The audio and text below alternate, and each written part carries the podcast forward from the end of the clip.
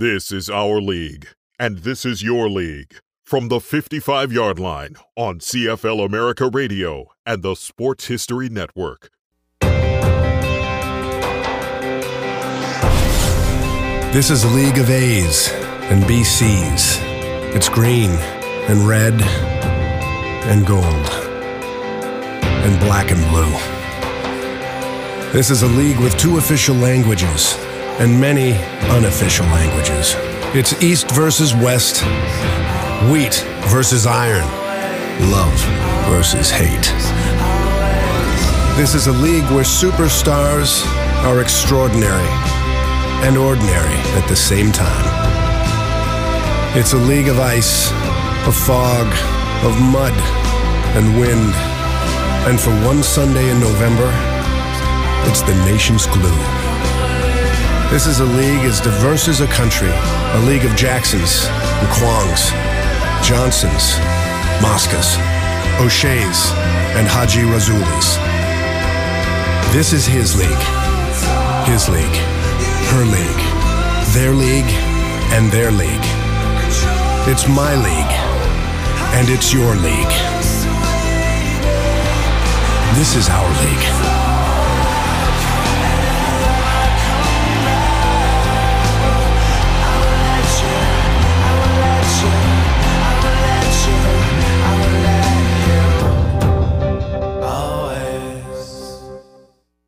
And welcome to the 55 yard line here with Scott and Greg. And we are here today with Dana Augusta of the Historically Speaking podcast here on the Sports History Network. Dana is a former sports writer and sports broadcaster and joins us today from Atlanta to talk about African Americans who have played in the Canadian Football League. Dana, welcome. Thank you for joining us. And it's great to be able to reciprocate after you had me on your show. I think it was what last month or if, if his time gone by so quick. I it was a few weeks ago. Um, yeah, I, am glad. To, I'm glad to be here, man. And um, I was uh, looking for. I've been looking forward to this for a while, talking to both of you guys, and I'm late to the party when it comes to the Canadian Football League. But uh, listening to you, Cheryl, and everything else, uh, I'm glad I'm here, and then y'all making me the DJ of the, uh, the new of the party that I've been so graciously invited to. So um, I'm I'm enjoying it, and I love y'all show, and um, I'm glad to be here we are very glad to have you for sure. And I, I know we were talking off the air about um, you know, when you started researching some of this, going down some rabbit holes, and uh, it is really fun. I mean, you start looking at the history of this league and uh, you know some of the the groundbreaking things that it's done, and it, and it's pretty impressive. I mean, the Canadian Football League really has a rich history.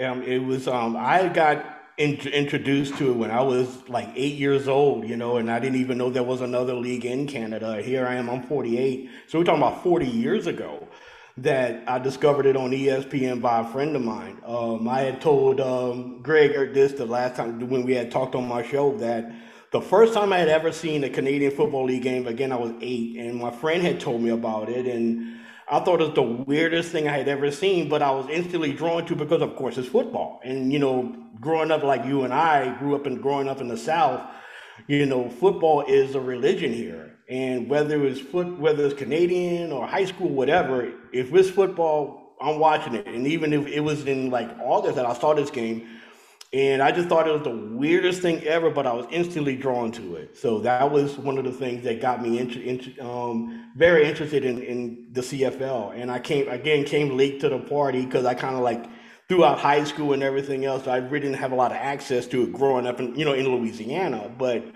as I've gotten older and thanks to the internet and other things, uh, and knowing people in Canada, they kind of opened my eyes to the Canadian Football League, and I was like instantaneously drawn to a, a second time. So that's why I say I'm late to the party, but hey, I'm here.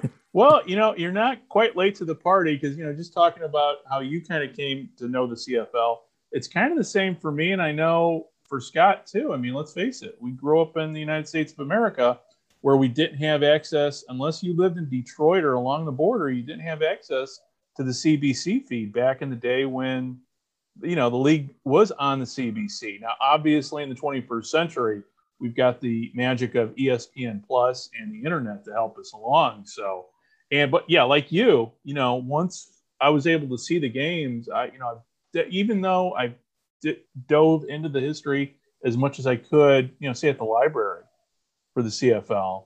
The internet has opened up, I think, a lot of our eyes. And I know a lot of people out there, you know, when it comes to, you know, CFL players and specifically the impact the CFL has had um, on social justice issues, including bringing in African Americans to play key positions that unfortunately they were not, you know, were not allowed to play here in the United States. And um, and so that's you know, um, there's a lot of great players out there, and we'll just start with Warren Moon and work our way from there.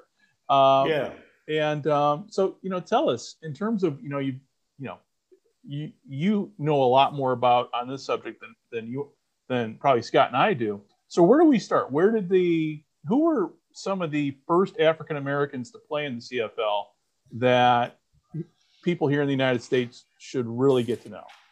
Now, let me tell you, um, the color barrier in the CFL was actually broken one year before Jackie Robinson broke the color barrier in 1947 in Major League Baseball.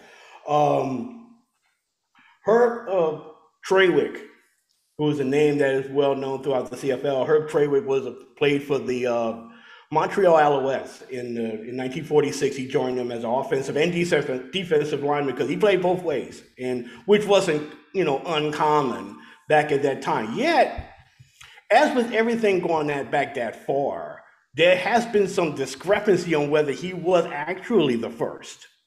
There was a guy that played for Saskatchewan, supposedly. Well, no one knows if he really played or not.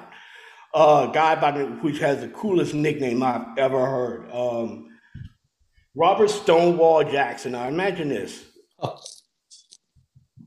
Stonewall Jackson, a black guy, but you know, has the same name as a favorite Confederate general. That's kind of ironic, but that's that's a major that's a major trolling right there.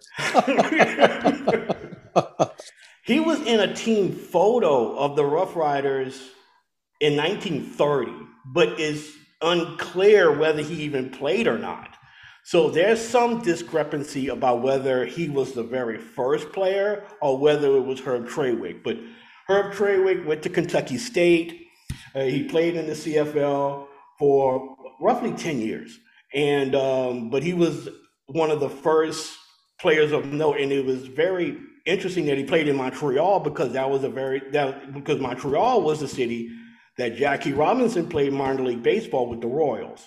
So they've already had, and so to boost the, I guess the gate receipts and the popularity of the Alouettes, you know, with you know black people who was living in Montreal, they decided to sign Trawick, and he was an immediate star for that team in the late 1940s. Yeah, wasn't that part of the ownership group in Montreal? Wasn't that one of the reasons they signed him because of the popularity of of Robinson playing with a minor league baseball team? They thought, well, you know, maybe this could also work in football as well. I mean, yeah, that's exactly a, the reason why they signed him um, because they was uh, because Montreal was a major hub of African uh, of, of pl- black people who lived in Canada was a major hub at that time period, especially in, in Eastern Canada, uh, more um, more broadly. Um, there was a large uh, black population, you know, during that time, and um, and they wanted to capitalize off of Jackie Robinson's um, his popularity in Montreal and throughout all of Quebec, and he and signing Trawick was definitely a shot in the arm for that franchise as far as the popularity of that team with black people living in Montreal and living in Quebec um, broadly. And with Montreal too, you know, Montreal is all French. So the French have always been a little bit more ahead of the curve when it comes to um, issues of color. For yes. instance, um, um, I apologize. The name is. Um, she was a singer in the 1920s and 1930s and 1940s, and the name is escaping me now. I know who you're talking about. Uh, Josephine Baker. Yeah, Josephine Baker. Yeah, yeah. And so I think that probably is part of the reason why, you know, again, Jackie Robinson up there. But yeah, Canada's always been very, you know, when it comes to issues of color, at least in my experience and from what everything I've read, Canada's always been ahead of the curve. Um, up there, you know, and again, we have prejudice everywhere, but up there, it just doesn't seem there is that prejudice that African Americans obviously experience here in the United States, especially down south. And um, in your research and everything, what were some of the themes that kind of stood out when you were looking at looking backwards and seeing who'd played there? What were well? Go, well, go when ahead. it came down to that, um, I tell you, I, going down, like I said, I went down a rabbit hole on Yeah. this, and one of the things that I had noticed was the fact that the CFL was way more welcoming of black players, regardless of position, regardless of anything, was more welcoming to black players than the NFL seemed to be at the time. Um, for example, there was this, I guess you could say it was unwritten rule that I had read once where it was basically said that you you never have an odd number of black players on a team in the NFL. You would only have you would have like two, four, maybe six in some cases, but you would never have three, four, you know, like three, five, or seven. And the reason why because you have an odd number is you know you have you have to have you know black players staying together in the same room or whatever. So they so that was like something that was kind of frowned upon in the, in the NFL. But in the CFL, it was way more open, way more welcoming, way more open. It didn't matter where you came from, what color you were, as long as you could play, that's what mattered, especially in the 40s and 50s, and more so than they did in the NFL. Um, they were way more welcoming to African Americans, more so than the NFL was. That's so interesting. You mentioned that because I didn't realize that about the NFL, but it but it does make perfect sense. I mean, you look at at the segregated areas. You know, if you had Afri- African American players who, you know, whether they were going to dine together or room together or whatever, I never thought of that. That's uh, that's an amazing stat you you got there. That's that's incredible. Yeah, and that was the way it was for in the you know when you know back in the days when you know when African Americans first started playing in the National Football League in the late 40s, early 50s, you would never have an odd number of black players on a team. You know, you would have always have an even number.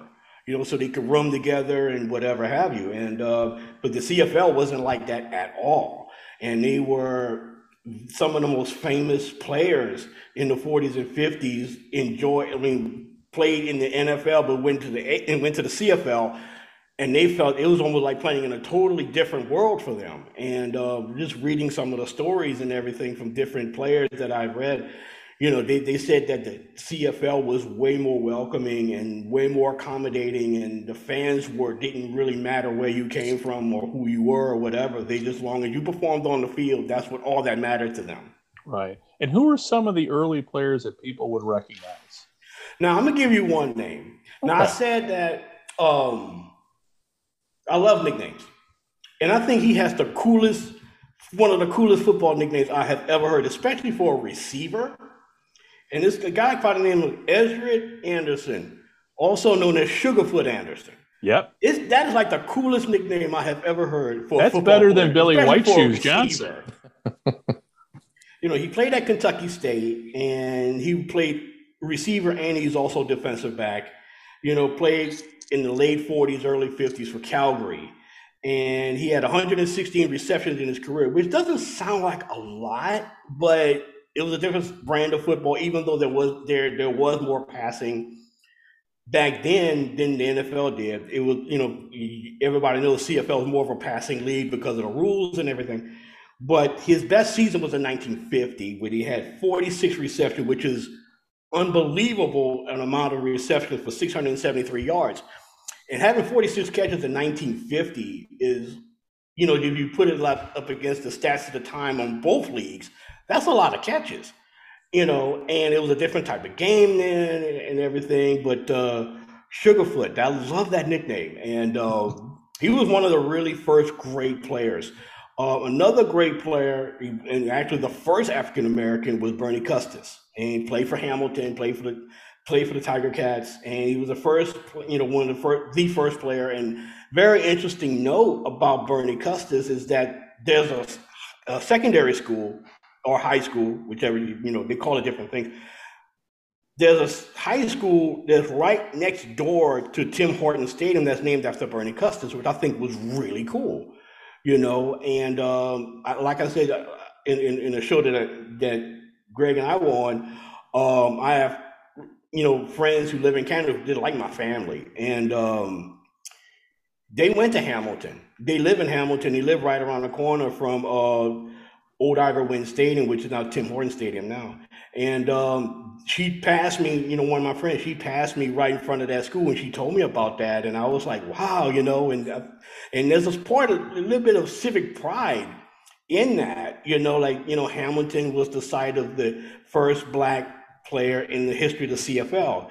And there's a point of pride of that in that in that city. And I thought that was so amazing, especially being someone that's African American from the South, and just to see that kind of civic pride, which which I thought was just very refreshing to me. Oh, absolutely. I always think of uh, I think George Reed was born in Mississippi, you know became a naturalized citizen, and then you know when I when see I'm an old guy, I'm 60, and I was exposed to the CFL in the mid 70s, which was right at the end of Reed's career. But I mean, good grief, you know, this guy had over 16,000 rushing yards and 134 touchdowns ends up becoming a naturalized citizen and becomes, you know, just a, a huge part of of Canadian culture, you know, beyond what he did as a football player. So he's he's one of those guys that's always fascinated me, you know, just just his overall story. Well, George Reed, I mean, that was another guy that I ran across that I hadn't really heard of until I did start doing my research. And if you were to put his stats his rushing stats alongside the NFL rushing stats, do you know that he would have been the third leading rusher in NFL history? Really? Wow. Third lead, he would have been behind Emmitt Smith and Walter Payton. He had more rushing yards than Jim Brown when he retired. Wow, I did not know that. You know, and I thought that was so amazing of a guy that he played his whole career in Saskatchewan and he was just amazing. What I mean, he was six foot, you know, six foot two oh five. I think is his his his measurements were, but he was just so amazing, such of an amazing run. I did some, did I actually looked up some film footage of him, and um, he was nice. He was nice, right? You know, I mean, he, well, he, he kind of reminded you, looking at it, he kind of reminded you of maybe, maybe like the Walter Payton you know, yeah. maybe a little bit taller version of Walter Payton. You know, he wasn't overly big, but he wasn't small either. He was just an average size running back, but he had unbelievable balance and speed.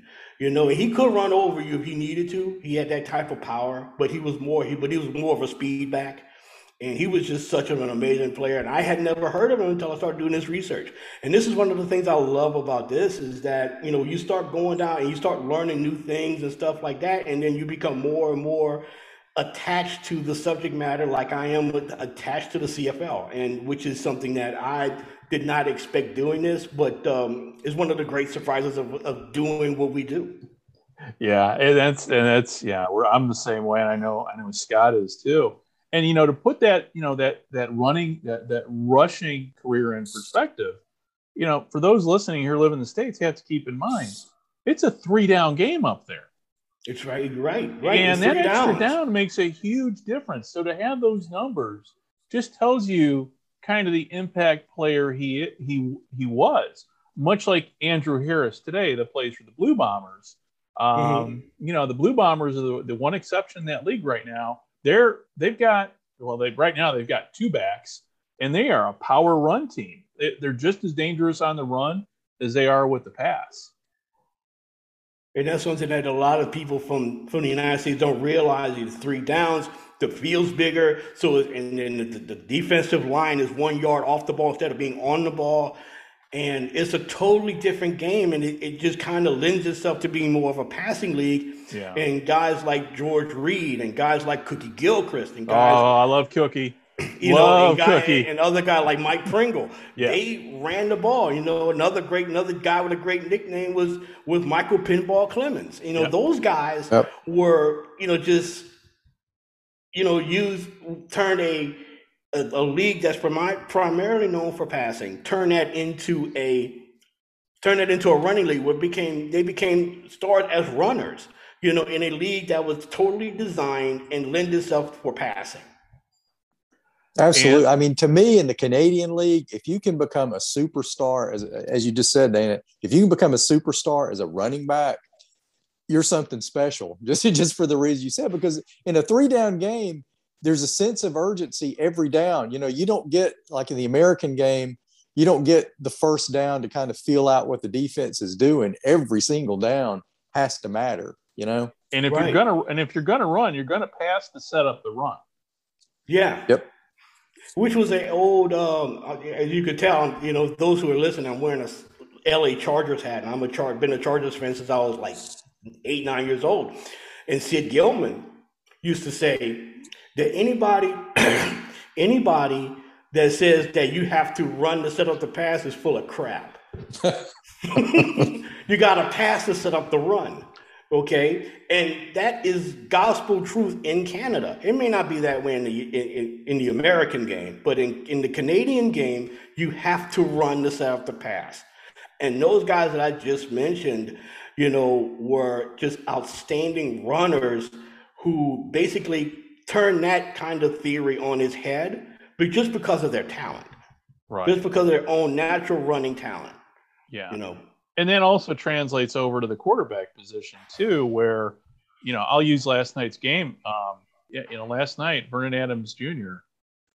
He's a you know watching him play, he's the best quarterback in the CFL if you ask me, because he's very much in that Tracy Ham mode where it's a dual threat. I know in my simulation CFL league, I love giving the ball to Tracy Ham because, I, you know, I have Pringle, Mike Pringle in the backfield. Unfortunately, Mike Pringle on paper is not as good as the Mike Pringle in, in, in real life, just the way the dice rolls go. But when it comes to Tracy Ham, boom, takes off. So, um, yeah, CFL quarterbacks, you have to, CFL players have to be very versatile. And, you know, if you're a running back, you've got to be a threat coming out of that backfield too, because again, that extra down just makes such a huge difference. You know, you mentioned Tracy Ham. Tracy Ham was one of the first players that I really was. I was kind of like his John the Baptist when I was in high school and in college, because I started watching. You know, whenever I could get to CFL, living in Louisiana, Right. you know, the the Argos would be playing, and Tracy Ham would be on the team, and, and I would be I was like his John the Baptist kind of speaking because he was you know drafted by the Rams, but he didn't play for the Rams at all. He went straight to, you know, went straight to the CFL, and two time Grey Cup champ. Um, 1995 Grey Cup Most Valuable Player, 1989 CFL Most Outstanding Player in his in his third season, I think it was, second or third year. And he was like in that mode of a, you know, smallish running quarterback, like a Lamar Jackson type of guy, you know, but he was unbelievably fast and unbelievably quick. But he had an, a rifle for an arm, and he was just the world first dual threat quarterback in either, well, you know, he was at the same time around the Cunningham with the Eagles, but in Canada, he was such of a valuable weapon because of the exactly what we were talking about the urgency on every play to get the 10 yards to get the first down because you don't have that one down to play with. You know you got to go right then right then and there to get the first down because you only got two tries before you punt. Right. you know so tracy ham was just such of an unbelievable player you know during that time period and, and throughout all of AF, uh, cfl history. Yeah, and you know, I mean, he is considered, you know, he quarterbacked what is considered by many to be the greatest CFL team ever assembled. right Now, whether that was because it was all Americans or the ratio, who knows? But that was that's that's the one team people still talk reverently of up there in Canada as being one of the greatest ever. Wow. Now that I didn't. Now that I didn't know. What year that was? The the, the, the eighty nine. No, that was that was ninety four and ninety five that the Stallions played Oh, in okay. Baltimore. Okay. The, oh, the Stallions. That's right. When he yeah. Yeah, Because uh, the the one year that the, the the Stallions won with him and Mike Pringle, you know that was that was an amazing team. right. You know, we heard a little bit about that, you know, down here in Louisiana, though we didn't, you know, we had the Pirates, but you know, the Pirates were the Pirates. But uh, yeah, but um, yeah, I mean that, that that experiment in you know having American-based teams in the CFL, yeah. you know, kind of lended itself to try to grow the popularity of the sport, and it did for a while, especially here in Louisiana, you know, with the Pirates, and um, you know, it was it was it was some interesting times, you know, back in the mid '90s because I was in college back then, and um, I wanted to try to get to a game out there, but I just couldn't make it. You know, but I wish I would have though, really. I was going to ask you, since we're both, you know, Southern guys that had Southern CFL teams, if you, you know, were able to be a fan or not. I was, I was working for a newspaper at the time, so I actually got to cover their, their first game and sort of, you know, after that I was stuck covering racing and other sports and stuff, but I still remained a fan. And I just thought, you know, maybe uh, the American experiment would you know would work out much better than it obviously did. So yeah, that's interesting to know that you were in college when the Shreveport Pirates were, were around, and unfortunately, didn't have too long to cheer for them. Just kind of like the Barracudas, we were we were one and done here in Birmingham. Yeah, I mean, it was, you know, then playing, you know, in Shreveport, and it, I mean, they, they had to play all their games at night, you know, because there's nowhere in the world you could play a CFL, you play a football game at Independence Stadium in Shreveport with all of those aluminum metal benches reflecting the sun and playing on artificial turf. And it was just a, and then the, the, whole stadium setup was not conducive to the Canadian game because it just, they had to kind of like make accommodations to make that work. And it was just a big mess in Shreveport, you know, was, from what I, I was, remember. How was the field? Was it regulation size, or did they? It was, to... it was a, it was a regulation size, but what they had to do was they had to take out some of the stands on on, on the end zone to have to fit the end zone, the Canadian oh, end zone. Okay. So they had to take some seats out to make that work. Yeah, the reason why I ask, and the reason why well, the reason why I ask is when you know doing my you know I've done research on the CFL, you know when they were in the U.S., but you see very few pictures of how what the stadiums were like other than Memphis right? Because Memphis was the you know was the glaring example of you know America doesn't have the fields for a Canadian game. You know, but the, the thing is that in the end zones at Independence Stadium, for what I, what I remember back then is that they were temporary.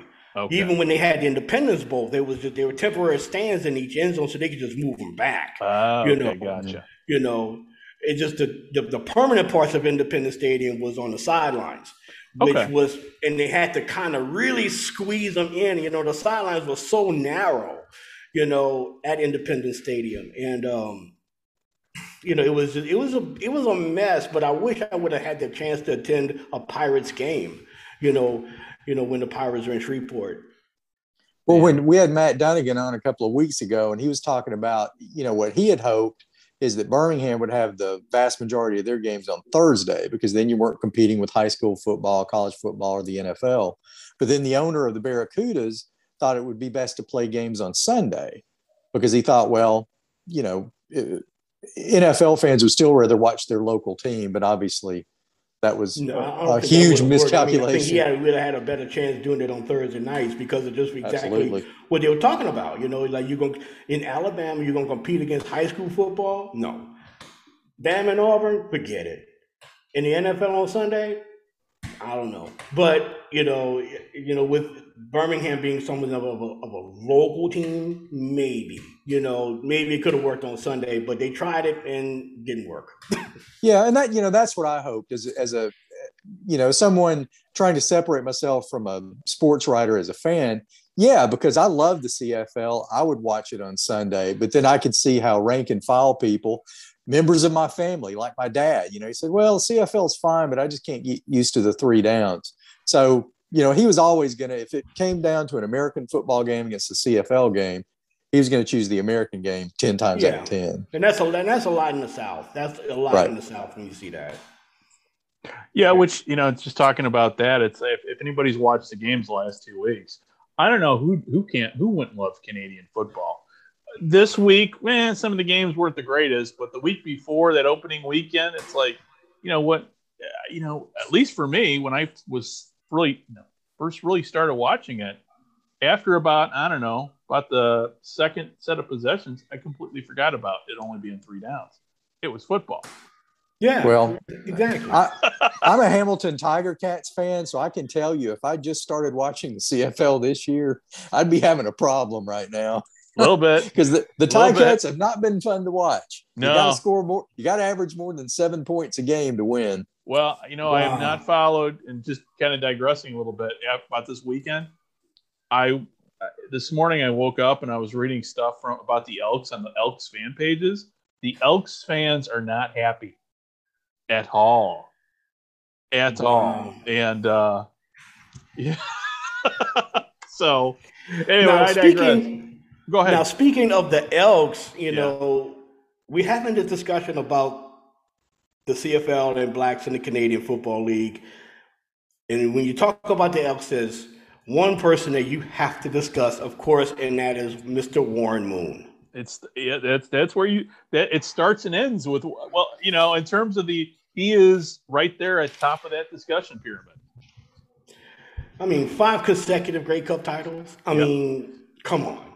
Um, he was the first quarterback to throw for over 5,000 yards, you know, and in 1983, he passed for 50, 5,600 yards. Put that in perspective 5,600 yards passing in a season. Right. Some people don't do that in a career, much less one year. And it was through, you know, Hugh Campbell and, and the offense and, you know, and, and Warren Moon was the first player, first star of the Canadian Football League that I really remember. And being an eight, nine year old, first of all, being from the South, of course, we had they had Doug Williams at Tampa Bay, right. and then you had Warren Moon in um, in Canada along with Condredge Holloway, um, which I'm going to talk about in a minute. Oh, good! Uh, I love Con- Holloway is my favorite CFL player of all time, and um, Condredge, I mean, Warren Moon was the first one that I remember because, like, when when I first started watching it when I was in my younger younger years, eight, nine, ten years old, when he used to come on ESPN every week, you know, Edmonton would be playing, and he'd be. I mean, first of all, seeing a black quarterback, like, this is different, you know, and it was, and he was so much fun to watch. First of all, I don't ever remember Warren Moon ever throwing like a ball that had any little any bit of a wobble in it at all. Everything was just a perfect spiral, and especially with the ball, with the stripes on the ball, it just looked so precise, you know. And it was he was just a talent. Even back when he was at Washington, I remember watching an old Rose Bowl game where he was in. Um, and he just I mean when he threw the ball, the ball looked like it blinked in the air because the, the, the spiral was just so tight and it was always on target. And it was just so he was just so much fun to watch. You know, even later years when, with the Oilers, you know, and then with you know with me living in South Louisiana, just right up the street from Houston, about an hour and a half away from Houston, we got a lot of Oiler games, and he was just so much fun to watch. With you know, but the success that he had in Canada is just unsurpassed by anybody, and what he, one of the greatest, if not the greatest quarterback to play in the ever in the CFL. Yeah, yeah, he and, was he was during there during the time when, you know, if you got the paper the next morning, you knew that he had led Edmonton to a win, regardless of who they played. I mean, it, he he just. But then again, I mean, nobody really, really, nobody really was on Edmonton's level during that time. Oh yeah, absolutely. I mean, totally a class by themselves. Yeah, and um, yeah, when what five was it? I, am sorry, it's early morning. And I've only had one cup of coffee. Five championships, right? Yeah, in a row. Five, five and, straight, five consecutive yeah. championships.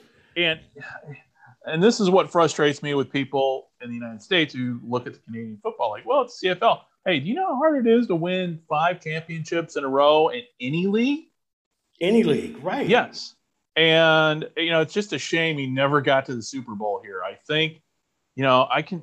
It would have been awesome to see the Oilers number one go to a Super Bowl. That would have probably kept him in Houston.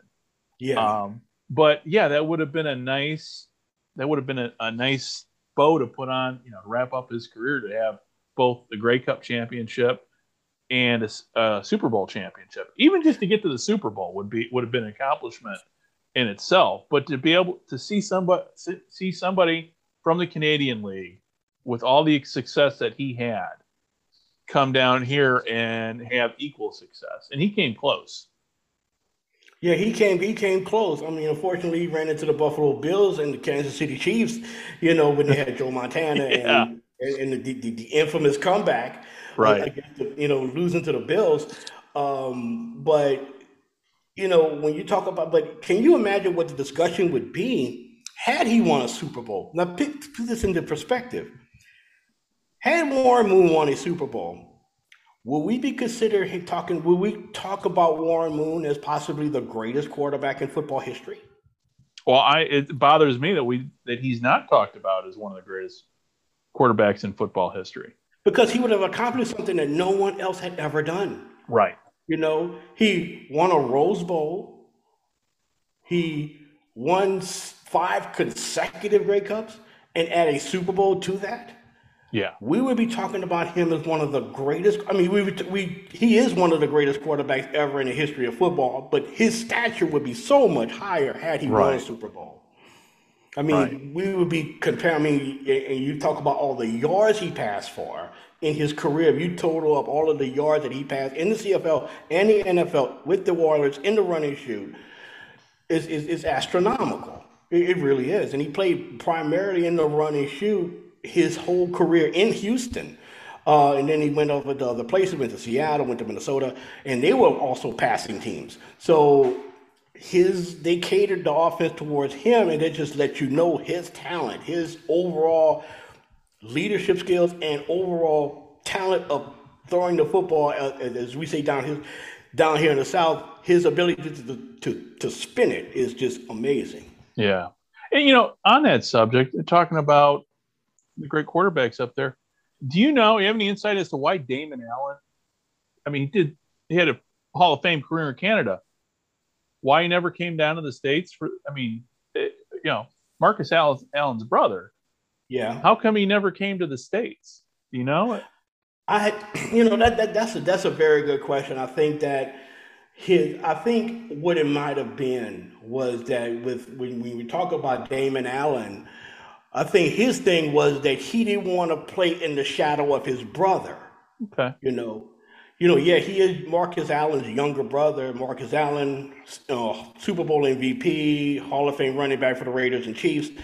He probably would have been, no matter what he did here in the States, he would have been probably regarded as always been, well, he's Marcus Allen's little brother. And I think that he wanted an, his an identity all his own in Canada. I mean, you look at his career, four. Yeah, I'm looking at the numbers right now. You They're know, off the charts. Grey Cup championships, 19, uh, 1987 and 1993 and 2004 Grey Cup most valuable player. Okay, he was a uh, league MVP in 05, who, and he was the oldest, well, second oldest player to win a league most valuable player next to Gordie Howe. And he right. was 42 wow. when he was league MVP. Yeah, I mean, his longevity is, I mean, he played you just look at the length he played. Yeah.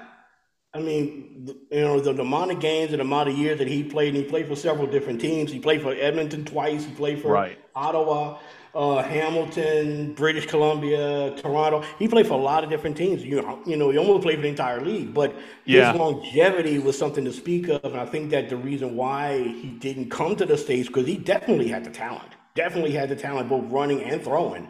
Um, he would have been always considered Marcus Allen's brother.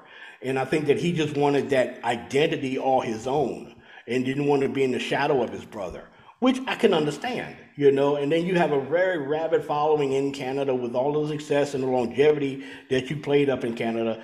You know, I don't blame him one bit. I, I probably would have done the same thing. yeah, and two, I mean, there's also the issue that you know certainly the money's not like it is in the NFL, but you could you know, especially if you were that good, you could make a very comfortable living. You know, mm-hmm. there's also marketing deals, advertising, right. everything else. And if you invest well, you're absolutely fine. Eh, but yeah. that is, that's what amazes me is just just the longevity. And if you look at a lot of the superstars of the CFL over the years, especially when they play for a, a, you know pretty good amount of time, they play for a lot of different teams. That's why it's always fun when I look at somebody like Reed or Trawick who spent their entire career, you know, with one team. That's just that's incredibly rare. Yeah. Yeah, well, that is rare. It's rare nowadays in any sport, but even in is. Canada, with so few teams, you know, that you see a lot of these superstar players go to different teams, and I think you know, I, I I'm not concretely sure about this. This is just a, just a theory that I may have. Is that the reason why that was was because that maybe that going to greener pastures other places, or maybe that the, the that the uh, the contracts that they want to pay these players, they just didn't have the money for it, but another team right. did or whatever. So that might have had to, that might figure into a lot of these really big time stars moving on to different teams and different you know different teams and everything. So yeah. I think that's probably one of not. I'm not concretely sure on that, but that's just a theory. Well, could it right. be too? And I'm I'm just thinking. You know, we're talking about this. Could it be a matter, a question of is it better to be a small fish in a big pond or a big fish in a small pond? And I'll use the example of Milt Stegall. Yes. Milt yes. Stegall, I mean, probably could play today if if if he wanted to but mm-hmm. he's an institution up in Winnipeg. Right. You know, Milt Stegall, known as, you know, I consider him and a lot of people as well, the Jerry Rice of the CFL. Yeah. You know, he, I mean, he was smooth like Jerry Rice. He, I mean, the body build is very similar. Yeah. You know, their body build is extremely similar, but uh, Milt Stegall, CFL most valuable, you know, CFL MVP in 02, you know, had 15,153 yards receiving in his career with Winnipeg and um, you know, just an unbelievable smooth receiver. He started off his career in the NFL with the Bengals, and he only played like there for one year, I believe, yeah. and then came over to Canada, and then went played. You know, started off, you know, and went to Winnipeg, and then set the league on fire with his receiving. You know, and he was a lot like Jerry Rice. Watching him and if you didn't realize that was Milt Stegall, you would think that was Jerry Rice because they're the same style, same body type, same, you know, same ability, everything. He was just so smooth with those Winnipeg teams. And they both got, you know, in addition to that, is when those guys are on TV, you stop and listen. Yeah, yeah. I mean, they have the they have yeah. a charisma about them that yeah. was just so so you know they were just so impressive, you know, right. and then you could just listen to them all day long, and then you like, and everything they say, they could be, you could think, you could take that to the bank pretty right. much because they're both very, very, you know, very smart guys, and you know, in you know, in Jerry Rice being from a historical black college and university, um, he, you know, that was uh, there's something cool right there, you know. Yeah. Well, talking about personalities and charisma, let's talk about Cookie Gilchrist. Oh boy, um, Cookie Gilchrist. Uh, one of my favorite stories about Cookie Gilchrist was that he was when he was in Buffalo. He, he played in the NFL the, the, end of his career in Buffalo, in Denver, and Miami, which is essentially like playing in Canada because you're right there. Right, right. This is doing the AFL. You yeah. know, this is doing the days of the AFL. Yeah. And um, Cookie drove a pink Cadillac in Buffalo. You know, and on the front of his car, in the front of this big, first of all, it's a pink Cadillac in Buffalo. So, of course, you're going to know who it is. But on the front bumper, he had on there written, Looky, looky, here comes Cookie on the front of the Cadillac, which is kind of like, which is basically his personality, you know. Right. But he was also very outspoken, you know, as far as like race and discrimination you know, even in Canada, we talked about earlier about how welcoming it was, but it was also important to mention that you can't, you know, taking racism out of the world like taking right, water out right. of the ocean. You right. know, it, it was always there, you know, but he's the only man, for what I understand, the only man ever to refuse induction into the Canadian Football Hall of Fame for that reason. Hmm. And he was very adamant. He didn't want because he could. I mean, you look at his stats. You know, four thousand, close to five thousand yards rushing. He was a 1957 Grey Cup MVP for Hamilton. Um, just a power runner. If you had to compare him to somebody today, the first person I think of is Derrick Henry. You know, because he was a big, huh. strong, but he was he was very athletic for his size. You know, if you look at pictures of him, he's trying to tackle him like trying to tackle an apartment building. I right. mean, he was just massive, but he was, he, but he had the, the speed to outrun DBs, which was impressive as well. Would would it be would it be fair? And he was kind of blackballed out of the AFL because yeah. of his stance on racism, and, and kind of blackballed. You know, and he just basically said, "Look, I, I I'm flattered by the invitation, but."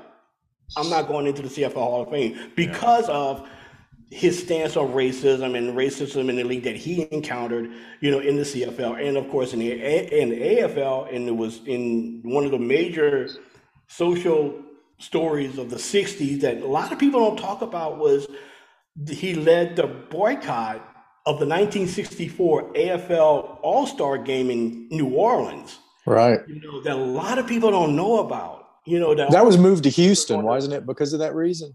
Yeah, you know, like all of the black players that was on the AFL All Star teams, you know, like guys like Earl Faison, Ernie Ladd, you know, uh, Cookie Gilchrist, Abner Haynes, all those guys refused to play in the AFL All Star game, which was in New Orleans, and New Orleans was trying to get a team in the AFL, and that, you know, and that was kind of like of a black mark against the city of New Orleans, and so they ended up having to move the AFL cha- uh, All Star game to Houston, like at the last minute, you know, and because because the black players organized, you know, organized a walkout, and that walkout was led by Cookie Gilchrist. Yeah, and he ended his he ended his career in Miami, right? Yeah, he played last game in in in, in Miami, um, which is the one of the funniest things I'd ever seen because he was wearing because he wore number two when he played in the. Can you imagine a guy in like 6'1", 230, 235 in the '60s wearing the number two, carrying the ball? That's just a weird look for me. He may be the only, the last. I could be wrong, but he may be the last skill position player to wear a single digit number in pro football. Really? I may really? be wrong, but it just seemed like that would be, you know, that might be the case. The last skill position player to wear a single digit number in, in pro football in America in, in the States. Okay. Yeah, and, and really thought about that. I know on that I mean, he was right at the end of his career. So I know and didn't he get did he get traded to Denver at that or was Miami his last stop? Miami, I think Miami was the last team because they came into the AFL in '66. Okay. You know, and he had been with Buffalo, and I think he followed Lou Saban to Denver when the Bills when he left when you know when when Lou Saban left the Bills to go to Denver. I think Cookie right. followed him okay. to Denver. Okay. You know, well, and then he ended his career in, you know, or maybe the other way around. I'm not exactly sure on how that turned out, but you know, I do remember Cookie playing for Denver, and I do remember him playing for the Dolphins, wearing number two in that aqua and blue, in that aqua and orange. I do remember that. Um, and in terms of staying on running back theme, so one of the greatest names in Canadian football, if you were to mention anybody down here, the name Pinball Clemons. Pinball Clemons, yep. People would look at you going, "Who's Pinball Clemons?" But up in Canada, he can't walk the street. I mean, he can't, you know, it, when he walks the streets, no matter where he's at in Canada, people are getting their pictures taken with pinball. He's an and institution. The reason why that is, he is. It has more to do, I think it has more, a lot to do with, or as much to do with his playing career as his personality. Right. And everything he has contributed up there. He is like, you know, he is an institution in Canada. And in Toronto, he has done it all. I mean, in terms, you'd look at somebody who truly is a CFL lifer, who yes. is your, for lack of a better term, your Swiss Army knife. Right. Pinball Clemons has done it all. And I don't know off the top of my head, has he ever played the quarterback position? Because it wouldn't surprise me if he stepped in, much like Walter Payton did on a couple snaps, to cover down on the uh, to, to pinch hit at the, at the QB position. He probably, I mean, he probably. I don't think he played quarterback. He might have did it like in a pinch, maybe once or tw- once or twice in a game. But uh, Pinball Clemons, you said, I mean, he was a player, coach, executive, all for Toronto. Um, he was. He, you're right. He's an institution. He's a what do you call a lifer? I mean, there there are guys who've been in leagues and, and everything for a lot of years, but Pinball Clemons was one of those men that he was with the, I mean, and and he was with Toronto pretty much his whole career. Right. You know, if you were to think about it, you know, he was such a, I mean, and just he had such of an electric personality. Um, I can remember when I was, you know, when I first got back into the CFL back in the 90s and 2000s, you know, he was all over the place. You know, and, and not only just playing, but he just conversing with the fans and just had this just electric personality you know, he has um, six Grey Cups in his career. Yeah. You know, he won six Grey Cup titles, uh, 25,000 all purpose yards, both running, receiving, punt, and kick returns. I mean, he this guy did it all. you know, and he wasn't that big. I mean, he was just rather, he was sort of like Barry Sanders in a way. That's right. why they and, called him Pinball. Yeah, I was just going to say that's that's the nickname. Unbelievable bounce off people. You know, he had just unbelievable balance. He just bounce off people, you know, and just maintain balance and just keep on going. He was just an electric talent, and I think that had he came to the had had he played in the NFL, you know, he would have been just an electric personality, and he would and everybody would have known who he was, you right. know. But he just never had that opportunity to play in the NFL, mostly because of his slight stature, which I think is unfair. Yeah, you know? and I agree with you. And I think too, I think some of the reason why you don't see people, you know, especially the stars coming down from the CFL down to the states is like going back to that little fit that that fish analogy that I gave. Henry Burris is a case in point, who is now here coaching with the Bears. But Henry Burris, Henry Burris played had a cup of coffee with the Bears, and yeah. I remember hearing the name, and then it went away. And then you know in the 2000s. Wait a minute, that name sounds familiar. And then I did some digging. Did not realize how big of a star, you know, Hank is up in Canada. And it, so it was fun to to be able to like, you know, watching a Bears game or actually watching the CF, you know, talking talking Bears stuff, and then like, hey, remember Henry Burris? Yeah, barely. Who's that? I go, no, he's a big star in Canada. Really? And so it's been fun to watch. It was fun to watch him end his career the way the way he did, basically leading an expansion team to a, to a title. That's right. expansion team with That's a losing right. record too. Yeah. Didn't, didn't, they have? A, yeah. Yeah, I got. I don't off top of my head remember, but yeah, title's a title. Hmm. Wow. You know, another guy, and, and um, y'all mentioned him earlier, and he was the subject of a documentary a few years ago, Condredge Holloway. You know, thank you. Yeah, talked about hero. him being, being, his favorite player of all, you know, one of his favorite CFL players. You know, from and, and the documentary, The Color Orange, the Condredge Holloway story. I watched that on one time, and I was like, I, I before I watched, I was like, I know the name, but I'm not familiar with the name. You know, I knew he was a quarterback at Tennessee. I knew that, you know, and everything else, but I never knew his career in Canada and I vaguely remember the name from my childhood, but watching him play, I was like, wow, this guy is something else. You know, and again, one of the really hidden gems in the in the history of the Canadian Football League that no one really knows too much about here in the states. And um, you know, Condredge Holloway was this two-time Grey Cup champion in Toronto with the Argos, you know, and they had that famous game between them and Edmonton where both of them threw for like a billion yards, you know, and him and Moon threw for like a thousand yards each, maybe, I guess. But it was just, just, you know, uh, Condredge Holloway was another hidden gem that was in Canada and became a, a hero to a lot of Canadians over the years. I just loved everything about his game. I mean, you know, he he was a great passer, he was a great runner, I mean, he could think on his feet and make the right decisions. And he was just, but it was all in such an exciting package. And the thing is, I, I think the reason I was such a big fan is, you know, he he prepped in the state of Alabama. He was from Huntsville, Alabama. Right. So I kind of knew who he was before he even went to college. You follow him in college where he's a great player, and then he goes to CFL and he's a great player. And he's just one of those guys that just from the standpoint of being a fan, it was always just an absolute pleasure and honor to watch him play. Mm-hmm. Yeah, I mean, you know, and and you know, he was, you know, just one of those, and he's a great person. I think he's uh still, really you know, I think he's still with the University of Tennessee as a assistant athletic director there, and you know, he was just, you know, did a lot of things for the University of Tennessee. Um, just just an outstanding person, but he, but even more, just an outstanding football player. You know, for Toronto. Um, there was another guy, uh, Chuck Ealey. Yeah, that's what I was going to mention. To win a great name. Yeah, the stone thrower. Yeah, he's first quarterback to win a great first black quarterback to win a Grey Cup with Hamilton in 1972 over Saskatchewan. Um, you know, I heard a lot about him. Uh, he was, you know, just a really another great quarterback from the University of Toledo.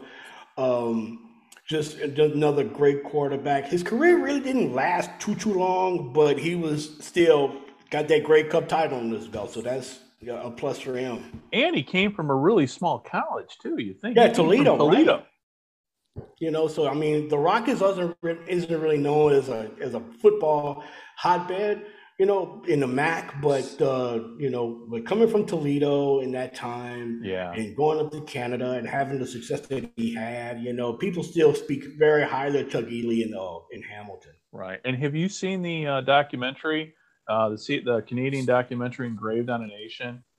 And there's a whole uh, episode devoted. Not, but that's on my that's on my list to watch because I I started doing this again. I went down the rabbit hole doing this, and I'm like, I'm running out of time, but I need to watch this, you know. So that's like on my list to watch. Right. Well, you know, I the one thing that I always kind of get on the CFL about is they don't have their version of NFL films, but in the last, you know, say in the last ten years, the CF TSN has tried their best to kind of step into that breach and mm-hmm. and give CFL fans something NFL films like. And they did an eight part series on Engraved on a Nation. And you know, I'll I'll be honest with you. Hey, there were bootleg copies on YouTube, and I grabbed every one of them because I knew they weren't going to stay up long. And the one with him was was my favorite. Oh, and oh, wow. I'll try to find it for you and, and try to try to get you a copy of it because oh, no, I really it, appreciate that. I, it's it's buried here as, as we're sitting. I've got a ton of hard drives here full of football games and documentaries. Of at some point, I got a catalog. You know, once I retire, I'll probably have more time to catalog and sort through. But it, of all the of all the, the eight part series, it, that one was my favorite because it was the most to me it was the most inspiring to see what he overcame. You know, back in the '70s. I mean, back in the early '70s in the NFL I mean, there was there was there was the unwritten rule. Right. I mean, we right. there were there were there were a few guys who came. James Harris, a good example.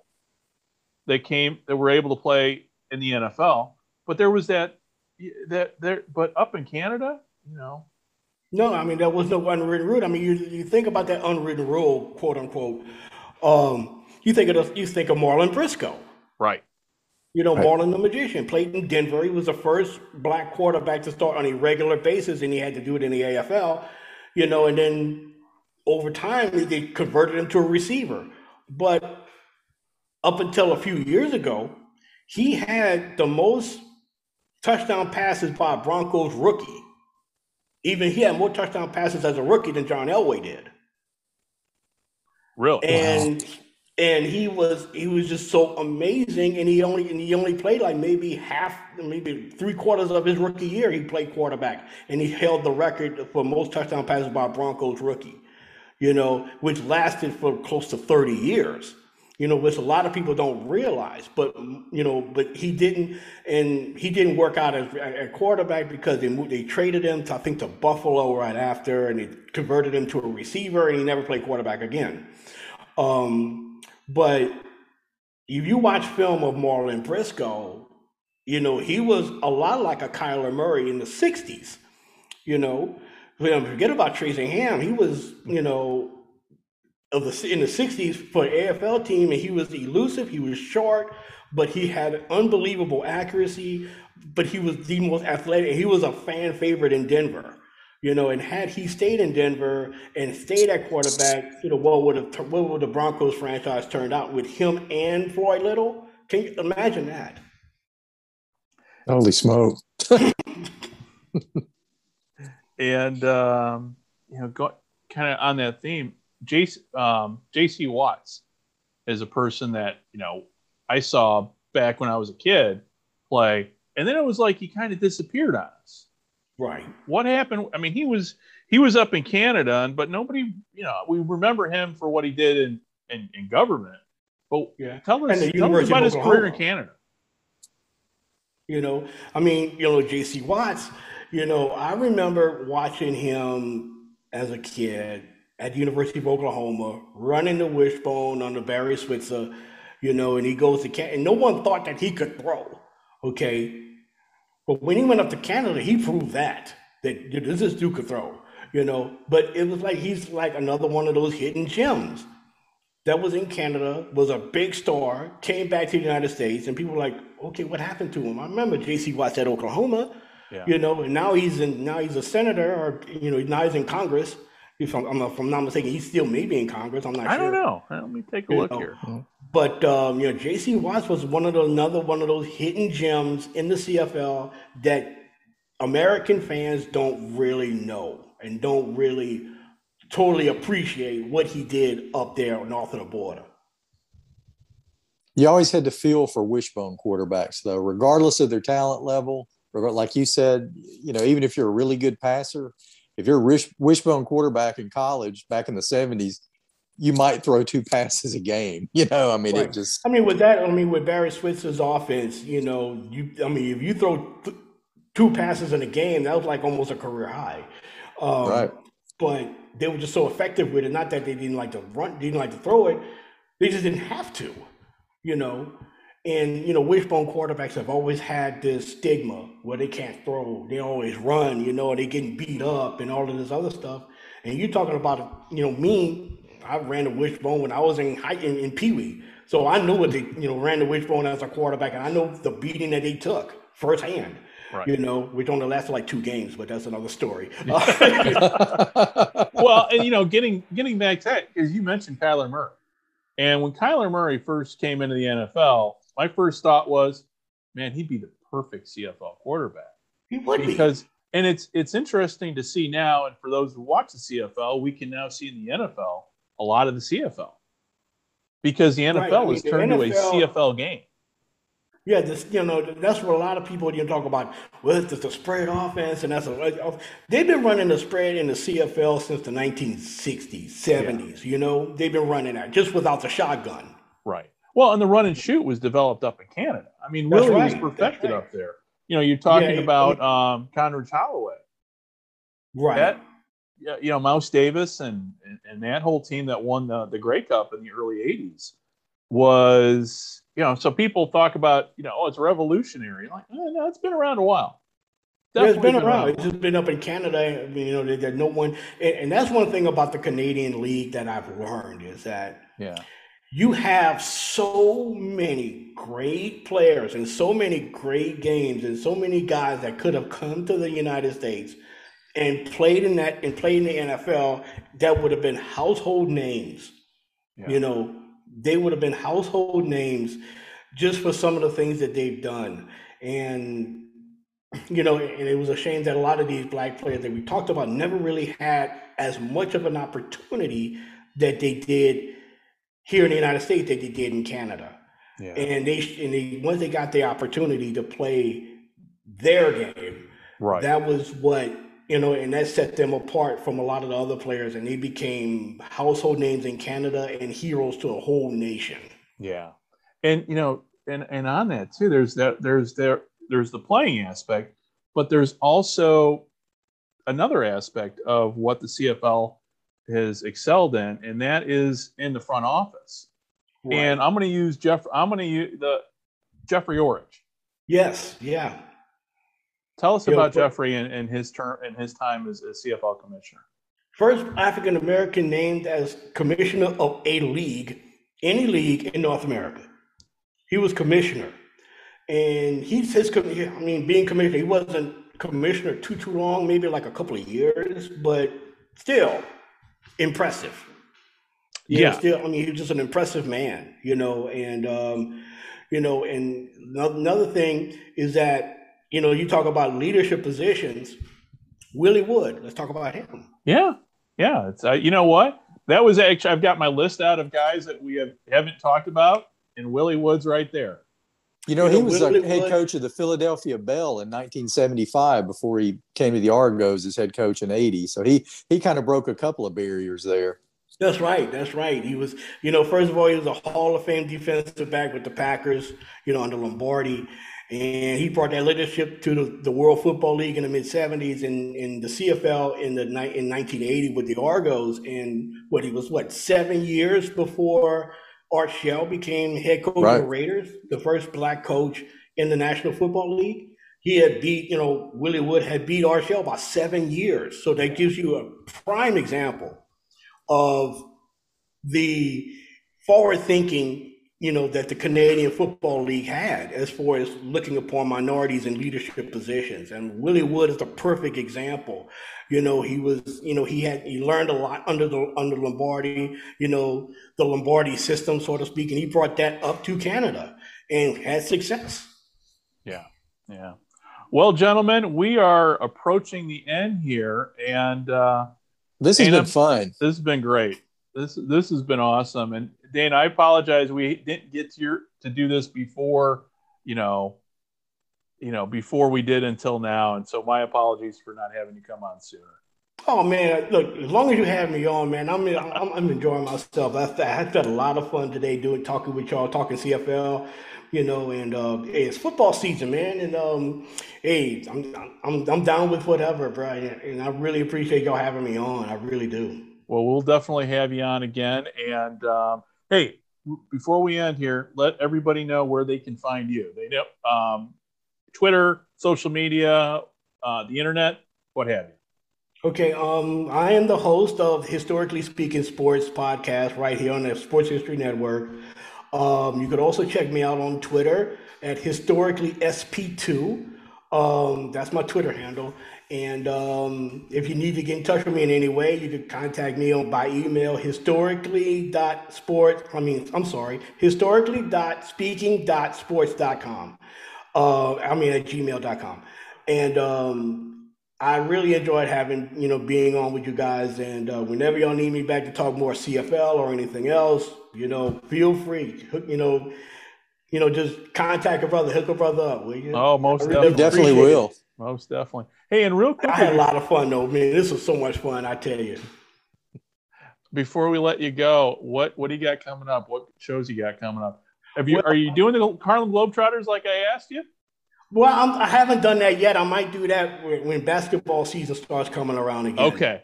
Um, but right now, I'm in a process of putting together my. It's like I, don't know. If, I don't know if you want to call it a mini series, but it's going to be a series of shows that deal specifically with the with the NFL. And the one that I have coming up within a few days is we recently had three guys from historical black colleges and universities um, be inducted into the Pro Football Hall of Fame. And my upcoming show, my main event, will talk about all of the players that's in Canton that came from historical black colleges and universities. Okay, great, awesome. And um, also, I got also coming up in a couple of weeks. I had put together last year. I did this in a blog, but I'm gonna put together a show totally around this. Okay, and it's gonna be just a special show. I had put together if each franchise put together a fantasy team, every NFL franchise's all-time fantasy team, two quarterbacks, two running backs, three receivers, like a fantasy football league, but with each NFL franchise, what would that look like? Oh man, that's going to be Greg's porn right there. oh yeah, you. yeah. I was just going to say that's what simulation football is all about. You Better. know, like you know, who would be who would be the like for example, who would be the two running backs for say the Titans? You right. know, would it be Derrick Henry? Would it be Eddie George? Would it be Earl Campbell? Would it be Charlie Henry? I mean, who would it be? You know, who would be your two running backs? Yeah. Who would be the quarterbacks for the Pittsburgh Steelers? Yeah. If this was fantasy. Would you take Roethlisberger or would you take Bradshaw? Exactly. You know, it's it's it's yeah. I'm dealing with that actually quandary right now. I've got the Arizona Cardinals in one sim league, so we've taken the current Cardinals and we're going to match them together with some of the old timers. See, and that's what I'm talking about. That's what I'm doing right here. Yeah. Well, we'll have to talk more offline about my simulation uh, football league stuff because uh, you'll love it. You'll love oh, it. Yeah. You will be able to ask. I, you know what? You will be able to answer the question of who was the greatest team ever? Sure, it's you know it's uh, and you'd be surprised at some of the answers too, as as I was one time when I realized the '67 Raiders were a lot better than '68 Colts. So. Oh yeah, I, I could tell you that. Yeah, yeah. but until you see it played out in front of you, it's like you know, you can conjecture and go like, no, the computer says this is how it's. Like, oh, okay. Then you look at the numbers and so anyway, I'm getting off track here. Hey guys, hey, thanks for joining us. Uh, Dana, thank you for joining us, and Scott. Man, it was been a blast. Oh man, really has. Thanks so much. Will. T- oh, hey, and one more thing before we get before we we end here. Um, we're in the fantasy football league together. I know Scott and I. We've got it. We've got the CFL Americans in our NFL fantasy football league. Oh, do Um, we? Our I sports. Yes, we do. Okay. shows, shows you how involved I am. And um, hey, Dana, which team? Let everybody know because people are going to be able to kind of follow this once we get going. And I know I'm kind of the ringleader on getting this all set up. But for those who are looking at uh, want to follow us along, it's going to be a we've got we're going to have a link up at Sports History Network dot fans, and we're working on it. Which team is yours? Mine is a team called the West End War Machine. That's the name of my team, and you see the, the, the Charger logo on it, you know. But that's the name of my team. West End is a part of the town that I is is a, a, a section of New Iberia, Louisiana, where I grew up in, called West End, and I just like the name War Machine, so that's how I came up with it. And um, this would be my first time playing fantasy football in about twenty years. Really, really? Yeah, It's first time uh, in about twenty years I've played. fan- You know, Yeah, well, it's going to be awesome playing this year because we're going to have smack talk going left and right. Now, see, now, now, now, now I'm really hooked now because I, I, I'll trash talk with the best. So. And the best part about this is, uh, at least with the league, at least for me, is we're able to use auto draft, which Yeah. to me kind of helps out because there's nothing worse than being in a fantasy football draft live and shouting out a name and hearing somebody say he was taken two rounds ago. Oh, okay, back to the drawing board, and then you're being rushed to pick your next guy, and it's like next thing you know, you grab a tight a tight end that you know maybe he's got one game in him, and then you never hear from him again. So I always say the computer is always smarter than me.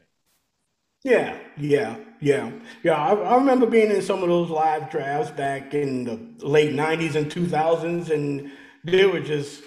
By the time I got to my pick, I was already drunk. So, Well, and that's the best thing about doing the fantasy football stuff. It's not so much about the playing; it's about the camaraderie.